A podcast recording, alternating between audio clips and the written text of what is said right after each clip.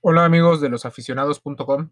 El día de hoy hablaremos de los riesgos que tiene la mala práctica del deporte en casa.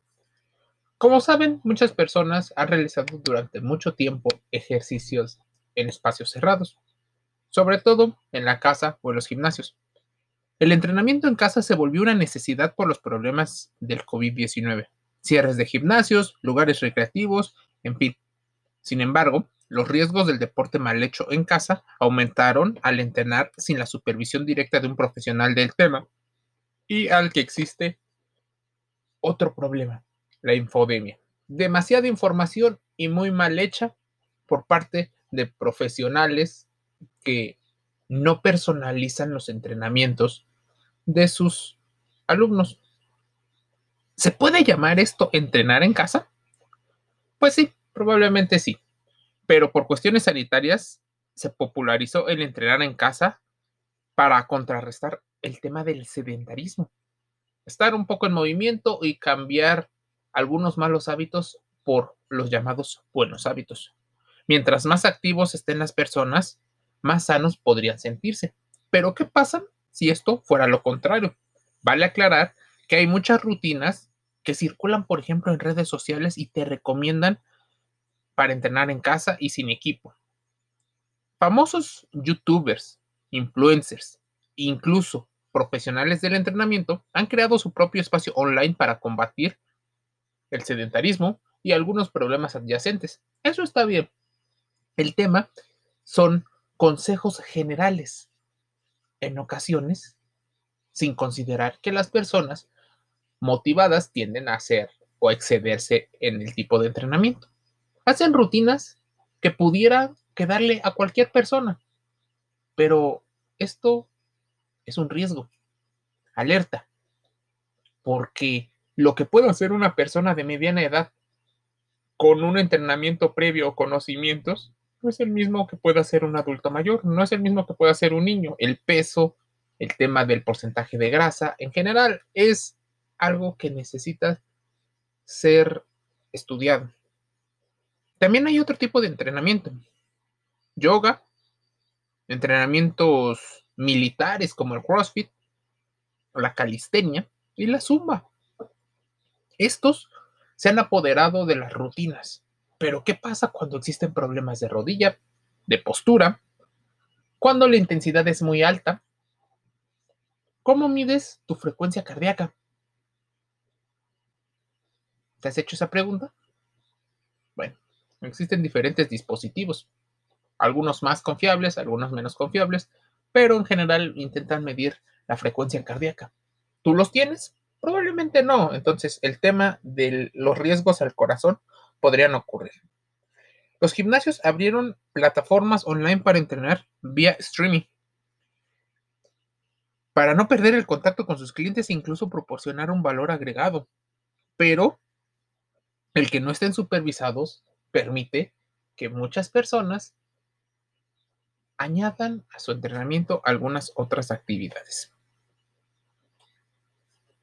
La función de la psicología no solo es entender al deportista, sino también al entrenador. Las nuevas habilidades de los entrenadores tuvieron que irse al mundo digital. Entonces, el entrenamiento online es una forma perfecta en estos casos ya que encuentran el respaldo de un profesional. El objetivo central no se trata de trabajar solamente el físico para verse mejor, sino de trabajar y fortalecer el tema de la salud y compaginarlo con la mente.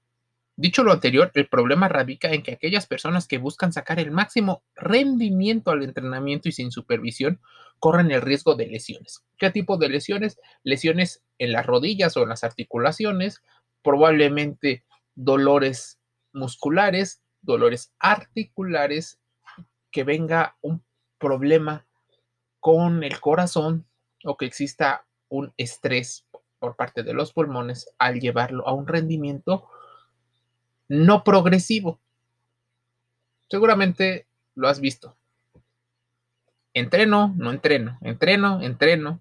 Y entonces empiezas a exigir a tu cuerpo a un nivel donde no estaba acostumbrado.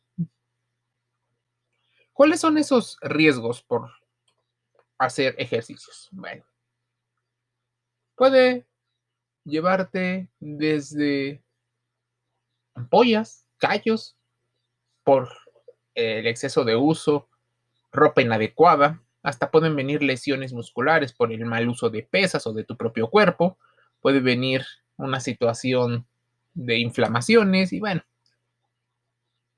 como te dijimos antes, el problema aparece cuando el ejercicio físico es excesivo o cuando no se hace ejercicio. Los riesgos del deporte mal hecho podrían reducirse con algunas cosas. Por ejemplo, te dejamos 10 tips para elegir calzado deportivo. Sucede que no cualquier persona puede hacer el mismo ejercicio mm, que determinado famoso o persona te recomiende. ¿Cómo se evalúa qué deporte sí hacer y qué deporte no hacer? Bueno, es importante que consideres tu nivel de entrenamiento, pero no lo sobrevalúes.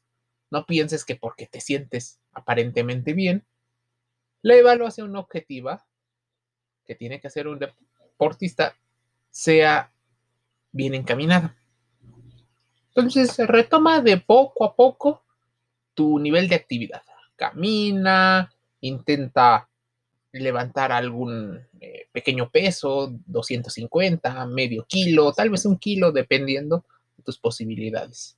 No intentes fortalecer los músculos y hacer este tipo de retos en los cuales en un mes o en 20 días vas a lograr cosas que son aspiracionales. Por ejemplo, un abdomen plano en 30 días.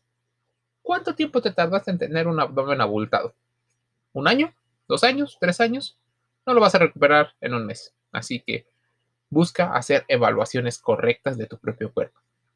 Realizar ejercicios rápidos e incorrectos no es la forma porque no, em, porque no está planificado.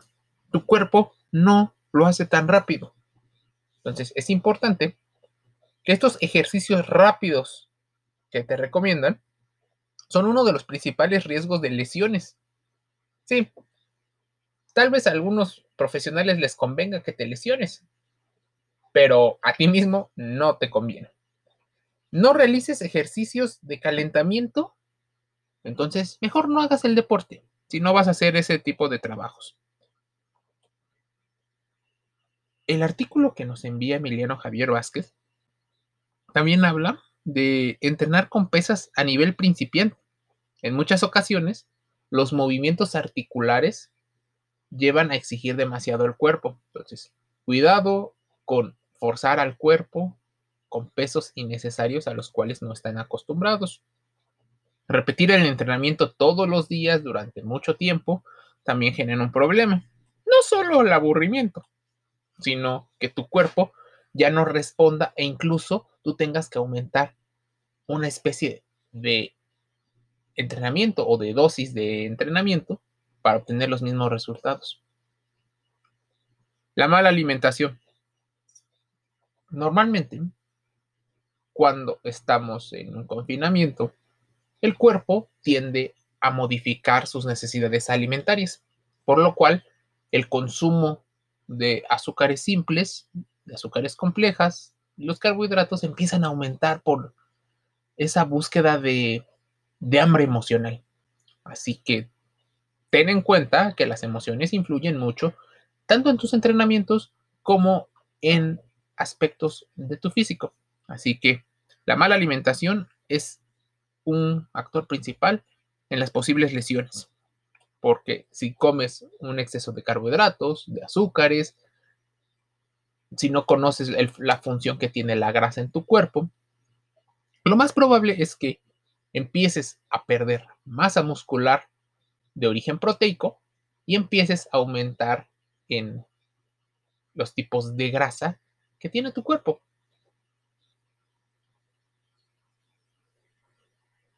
Métete a losaficionados.com. Así búscalo. Los-medioaficionados.com. Leerás este artículo de Emiliano, pero también podrás ver artículos de alimentación. Podrás ver artículos de rehabilitación, de medicina, de psicología, de entrenamiento deportivo, para que tú personalices tu propio plan y tu propio objetivo. Mi nombre es Jorge y te invito a suscribirte a las redes sociales de los aficionados.